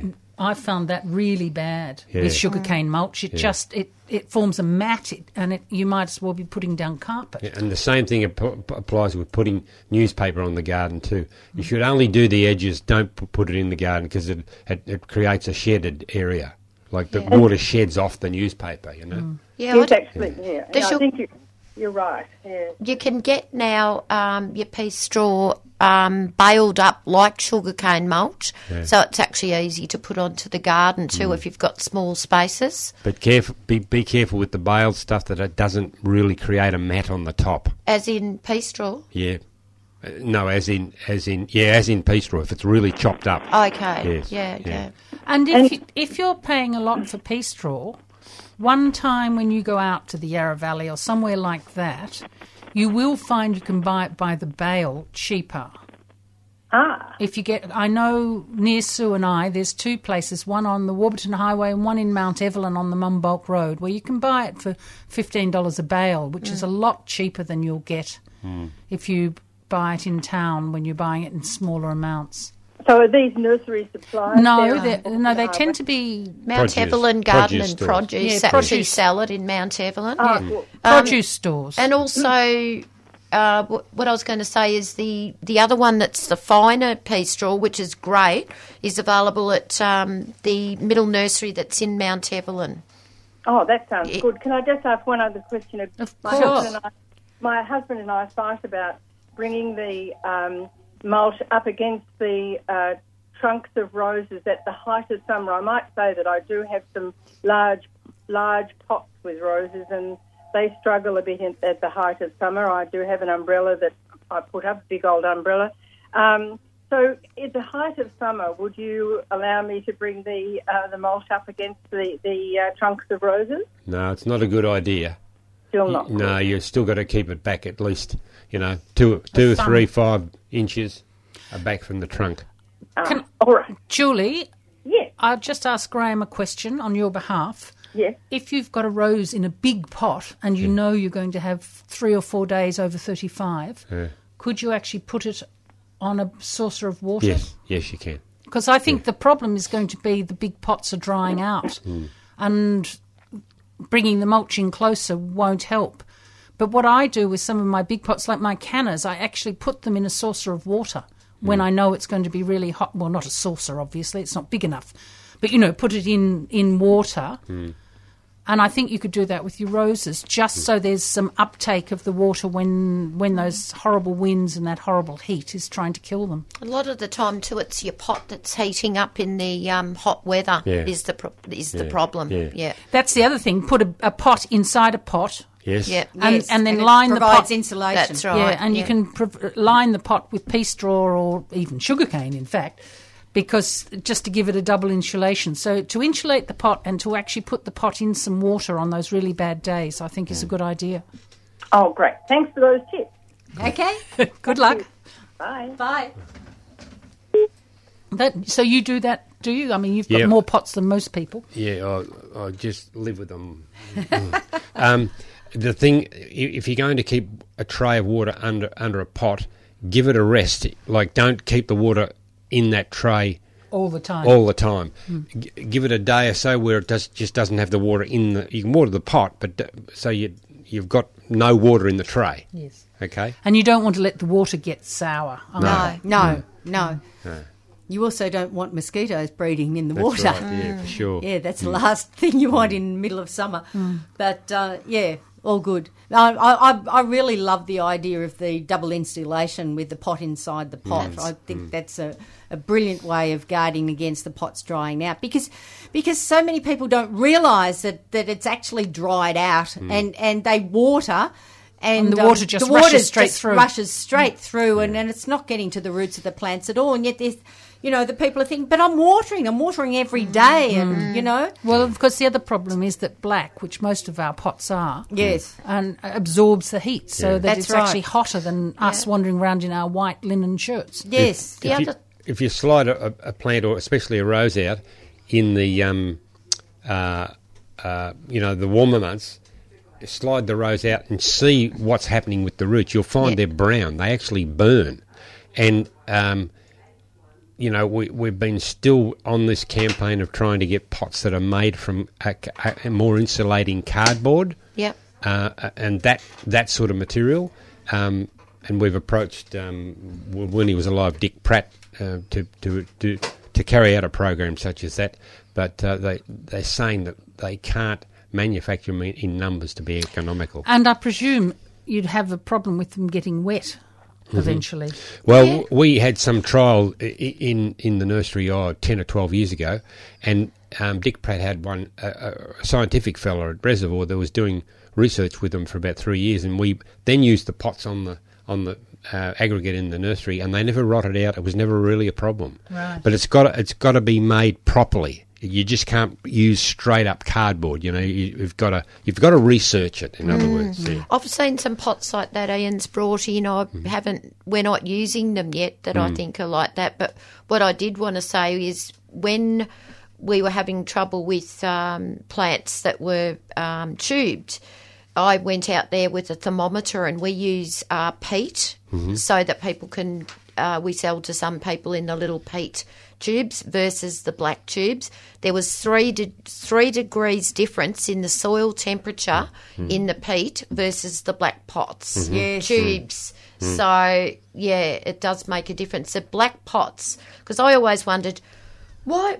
I bought that plant out of that batch at the nursery, and it's that size. And in my garden, it's so small. It took me ages to figure out that the pot heats up Mm. so much that the plant actually grows. So the black pots actually get a lot hotter Mm. if you've got your plants in pots versus what they're going to do if you have them in the garden. Mm. Which is good in spring when you're wanting Yeah. them to grow, and It shocking in summer Yeah, when you're wanting them they'll to live. gallop on. And the other thing, of course, is with with and especially happens with roses, you'll get the roots will grow real quick, fill the whole pot up. And what Pam was talking about, you water the top of the pot, and the water Yep. runs down across the top of the pot and down the inside of the pot. That's right. And with roses, because they're so drought tough, the, the the pots now in our nursery they're full. Yep. they're just full of roots, and you can trim them back like you know you, you think, oh mate, this is I'm devastating this thing, and the roots just fill up like um, in an amazing way. I tend to water my pots a lot too with like you're conserving water in um, summer, but I've got lots of buckets and I tend to submerge them, and quite often you'll find that's why they're actually not um, taking in the water. They uh, you, they can be a bit pot bound, Yes. but the amount of air bubbles. So people, Yes. if you're having trouble with your plants, if you submerge your pots and leave them in the water until you see all the bubbles finish in the top, you know that it's actually getting a really good watering. Yes. And you're saving the water because you could then putting that pot The next into pot another in. bucket Mm. and tipping it back. And even with a little bit of sea salt Mm-hmm. into it to Yeah, revitalise it. And it saves a lot of water. Yes. If you're actually planting, that's what I've been doing now is doing that technique and putting the sea salt in and soaking the plant first before you disturb the root system Mm-hmm. in the sea salt is way better than just tipping a whole watering can with the sea salt onto every plant. That way you can do 20 plants for the same price of sea salt Exactly. Yeah. That's a very good idea. Mm. Yes, excellent. Okay, we'll go next to uh, Jenny out in Newham. Good morning, Jenny. Yes, good morning, um, uh, everybody. Yes, I'm delighted. I, we can't get you on the radio, but I can get you on my iPad now, which is Oh, okay. terribly exciting. Good. Gra- uh, Graham, I've got a, a rose question. It's a perennial problem. Um, we have a lot of rosellas in my our garden. You can imagine my question. I'm sitting here watching each morning the shoots being decimated by the rosellas. Mm. And some of the roses are like half the size of what they were Oh, when they started. They're Yeah. just, and usually it's the red shoots they go for, but this year they seem to be going for everything. Yes. Do you do you have a technique you use in your property where you, you must have a you know rosellas in your garden as well, surely? Um, we well, look, there's no, there's certainly no easy answer to it at all because the devils are in for two seconds and they can do their damage and they're gone. Yep. Um, look, you know, I, I, I think we've got to follow perhaps what the winery people do, and if you're able to get a gun that'll, that'll um, make a noise and and and. uh, you know, like they do in, in the wineries, but other Yep. than that, I don't know any, any other way that you can work with them. Yeah, they just I mean they seem to be worse this year than, than we've had. I mean we've had them before, you know, sitting on a on a pool fence where we've got roses all around the pool, and you know they just sit there and suck the suck the life out of the shoots. Somebody from down the Mornington way was telling me that the cockatoos are coming in and just ripping them off her roses. Oh, She's yes. really upset. I mean, they don't do any of that in my garden, neither the rosellas nor the ro- or cockatoos. I Touch have- wood, because it could start any moment. I have the wattle birds do it to my roses in my garden as Oh, well. really? Yep. Yeah. Well, I mean, I'm, I, I, I tend not to cut them back because if you cut them back to encourage more growth, which um, then then they just do it to the next layer down. Yes, So, right. Um, I mean, they, they do seem to get tired of it. I'm not sure quite when that will happen, but at the moment I'm just sitting here watching new shoots on my Sally Holmes, which is now flattened on the top because all Oh, all the new dear. growth's gone, which is Oh, Jenny, that's terrible. Oh, it's, it's um, my husband keeps saying to me very philosophically, "Well, you can't do anything about it." And I say, well, "It doesn't mean I can't be annoyed about it." I mean, Well, there's people all over Melbourne who are completely annoyed at possums for the same reason. yes, we don't have possums here, um, Virginia. I'm afraid. Touch wood, touch wood, touch wood. But what do about rabbits? else. Do you get rabbits? We've, yeah, we're, we're well fenced for rabbits. We've had Oh. problems with kangaroos, and we've had problems with hares, and we've I love hares. Oh, no, they're all right. well, they eat the bark off the trees here. So Oh, um, do they? Yeah, but the rosellas are just the ones at the moment that are doing the most damage. And I mean, short of netting, I mean, we've got one one rose that really is, uh, uh, you know, you could almost cut it back to the ground because it's almost had nothing. But I just wanted on a commercial sense. I, yes, I, Well, um, um, okay. One of- one of the one of the ways that I, I know of that um, people have been keeping um, hawks and other birds out of chook runs Yep. is to uh, suspend um, uh, fishing wire above the above the actual you know area where the chook run is. Yeah. and that in itself will will confuse them and stop them getting into that area. But you get odd ones will get in. Yeah. Um, and, and you can get the the sound wires that you could try too. Uh, Yeah, the you, you humming might look at that. Yes. Yeah, Oh, look, it's. But you, you then know, you're getting into the trouble that you're going to you're likely to damage the birds. yeah. Hmm. Well, and and I mean, we're to be honest, I mean, we're on sort of like a five acre area here, which hmm. you know I've got roses through my garden. Oh, so how divine! oh, hmm. it's a pain. I just wondered if It sounds lovely. something brilliant that I could have done that I'm not doing this year. That you know, but instead, you know, it's just annoying because you won't- you don't- actually see them doing it, which is the frustration. Because if you could, you could at least get some angst out of your system by yelling at them. But I don't see them doing it. I just see the damage that's done. Yes. Yeah. No, there's no easy answer, Jenny, I'm afraid. All right, look, thanks anyway. Okay. okay, bye. Bye.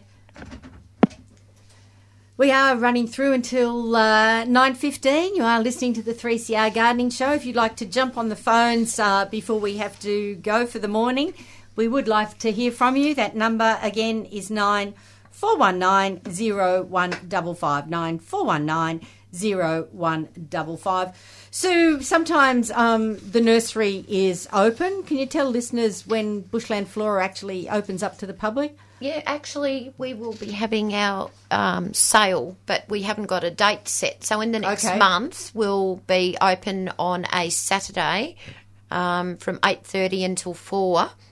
Um, And, we'll announce it on this station when it comes, won't we? yeah, I was hoping it was going to be in the next couple of weeks, but um, it looks like it'll probably be the end of October, November, some stage there. Is that because things are slow this year because of the cold? No, I think um, just running out of time and yeah, yeah. So um, people can come in. We don't have um, EFTPOS facility, but uh, we when we have a sale, you can buy um, stock that we've got um, in excess uh, for five dollars for a six-inch pot and six uh, seven dollars for the bigger pots, and then we've got some established trees that you know some of them are a couple of meters tall, about fifteen dollars. So no, it's really good. I'm actually thinking I might even get a coffee van this year.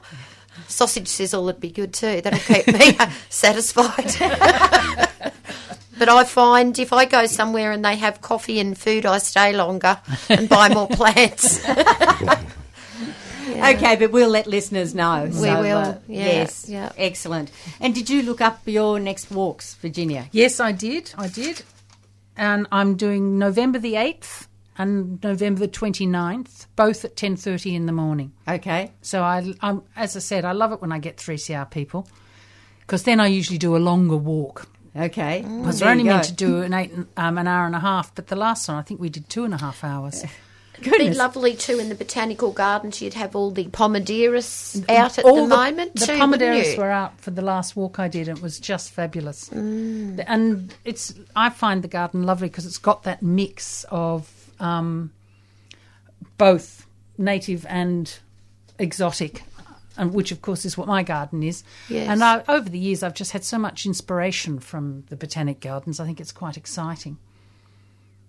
Yes, absolutely. Graham, what have you got there? Pam, I'd like to mention to listeners on the 15th of October, um, uh, Diana and myself will be at Charlton, um, and they have the Rotary Art Show, and it's also a garden show as well.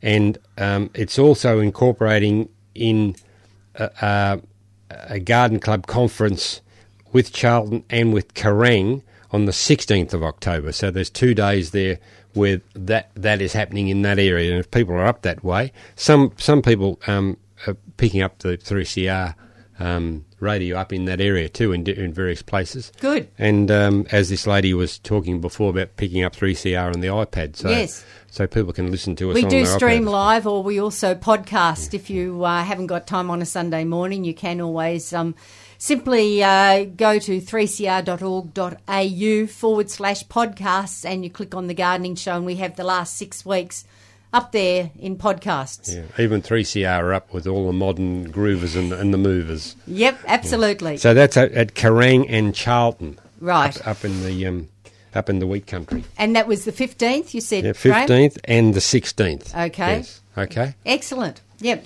I I find because this time of year I can't sit inside till quarter past nine, so I go out with my iPhone and listen. Okay. Yeah, There you go. It's much better. Yeah, Yep. because you know it's nice. I've got to get out there. Yes. Got to go and kill. If nothing else, at least go around and kill the aphids. Absolutely. Yeah, definitely. So we do have time to talk about a couple more plants there. This, this one. Yeah, I love Um, that one. This plant that I have here is called a Pimelea nivea, and at the moment it's actually in flower. Beautiful grey leaves and flowers terminally with clusters of white, um, very white flowers actually. Um, it grows to about one and a half metres, and it actually comes from um, found in Tasmania on rocky hillsides and um, dry scler- Sclerophyll. forest. It's a horrible word. Isn't Yes, We know it what you mean. yeah, really, really good. Virginia and I both. Well, actually, I've Virginia's pulled, just pulled, I've it just out. pulled mine out, and the problem is I didn't prune, prune it. it, yeah. And I actually had the same problem, and I've just So what, it goes very woody? What's the problem the with not- shape of it. It's um, It just got too large and and too long it because grows wider than taller. Okay. So it tends to go out and it can become leggy Yes. if you don't prune and it. it, Okay. it flowers on the end of the uh, the end. Terminally, yeah. And Yeah. so, if you don't prune it, you end up with flowers really, really long way apart, and this very, very long stem, and that's Okay. not. It's, silly. It just looks better if you It's keep like, it it's like little white pom poms on the end of each stem. It is, Yeah. yeah. Um, it, it's it doesn't take long to grow. It grows really quickly. Okay. But it's one of those plants. I actually replace mine. I have them in the garden for about three or four years, and then I just go and put new ones in. So, so- can you cut it back You heavily can, each year? you can, and we have it in our stock garden because we actually propagate it at work and cut it back. Right. and yeah. it probably looks wonderful in the stock garden because it, doesn't keeps look getting too cut. bad. Yeah, yeah. Yes, no, Yeah. definitely my mistake was I didn't cut it. Okay. very very hardy and that will actually grow in the in the part shade or in full sun it grows in wet clay it's really, I Really? mean, it's a quagmire where I've got And mine where- at the moment And where I was growing it, it was dry as dry. Yeah, I was so growing it on my driveway, and it was really dry. so it's really forgiving. absolutely Yeah. yeah I love plants like that because I have the it gets really dry in summer and then I have the runoff of everybody's blocks in Yes, of winter. course. And I mean, it's that wet. I'm digging into slush where I've got that planted. and Right. It's, it's held out really well. Wow. I'd love some slush. I well, you can come and dig some of mine up if you want. I'd really like Um, some slush. This other plant that I've brought into is right. I've actually got a um, hedge of not a hedge. What would you call it? Uh, uh, I had a dead tree trunk, and Virginia said, "Take some cuttings of my rosemary." And if anyone's been to Virginia, she's got a very different, tall, upright rosemary.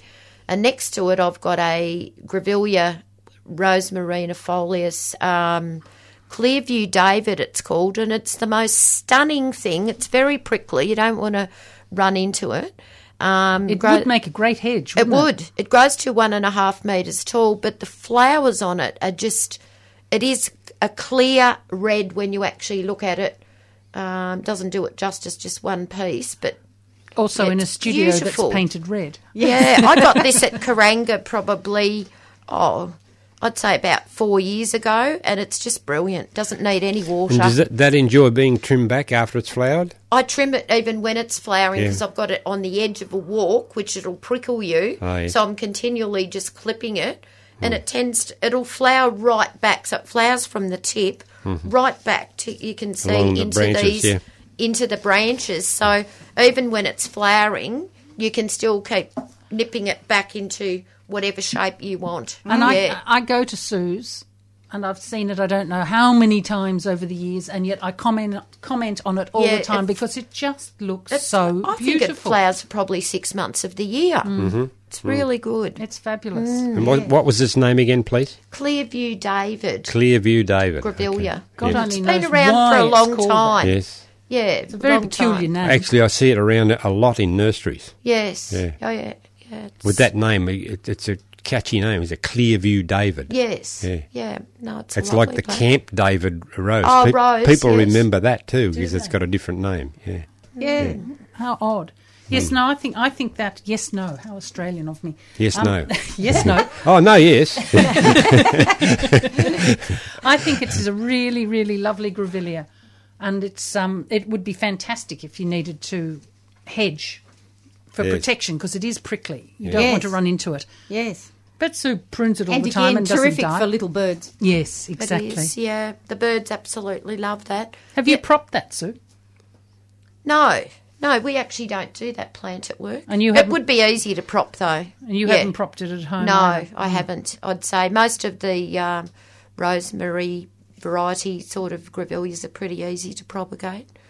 Mm. I did bring in though to show you, Pam. I've always talked about that. That's a little epacris. Oh, lovely. Um, it's a cross between a reclinata and a longifolia. Right. Um, beautiful little epacris called pan pipes. If people have seen it out there, it's um, a dark pink and white, it just flowers for so long. I th- I'd say six months of the year. Mm. So it's lovely if you've got a mixed garden. It will actually flower with your tete-a-tete daffodils, and it likes that sort of environment. Yep. So, yes. And of course, the epacris have typically the long tubular bells. They're always so spectacular, just They hanging are. down from the branches. I have They're lots sort of in like the garden. the, native heather, but their flowers are much bigger than the heathers. Mm. And these grow around bits of Oh. the Yarra Valley wild, don't they? Yeah, the, mo- the most important thing is to keep some protection to the roots. Keep keep the roots cool, like you've got a boronia or anything Yes. like that. yes. Um, because in the if you go out into the bush, you never see these just in the open. They're always tucked Under- into in- things. When they, they tend to um, be in the forest too. don't Shirley they? Kahn, who's got beautiful gardens up in Monbulk, has got about a hundred different epacris in her Really? garden. Wow. Beautiful. Um, but she always said like she'll put rocks at the base of Just uh, to to keep help it a keep bit the roots cooler. cooler. Yeah, Yes. yeah. The other thing I love too, she said when they when she has a hot day and she has a lot of Australian natives that don't need the heat, she actually uses the leaves, fronds of the ferns, and lays them over areas too where Okay. plants Great don't, won't idea. burn. Yeah. Mm. But your, your idea of, of grow it in with, um, you call it tete-a-tete or tate-a-tate the daffodil? Yes. Mm. That's a tough little critter too, isn't It it? is. Yeah. But I've got hundreds of them, and I just adore them. I think they're beautiful. these are beautiful together. And they come in the garden when you're really looking for that sort of colour. Absolutely, It's really fantastic. Yeah. Because you've got your correas out, your, mm. your um, epacris, and your tete-a-tetes. Just beautiful colour combinations. Yeah. I'm afraid that we have run out of time for yet another week. Of course, uh, the gardening show uh, runs every Sunday morning from 7:30 until 9:15. Uh, so uh, a big thank you to the team for today. Um, that's been uh, Graham Sargent from Silky's Rose Farm, Sue Stevens uh, from Bushland Flora Nursery, and of course Virginia Haywood from the Melbourne Botanic Gardens. Um, our huge thank you to Liz, who had to come in at the last minute and rescue us this morning with the phone. So we really do appreciate that, Liz. We couldn't run the show without you. But of course, uh, we will be back. So tune in next Sunday. Until then, bye for now.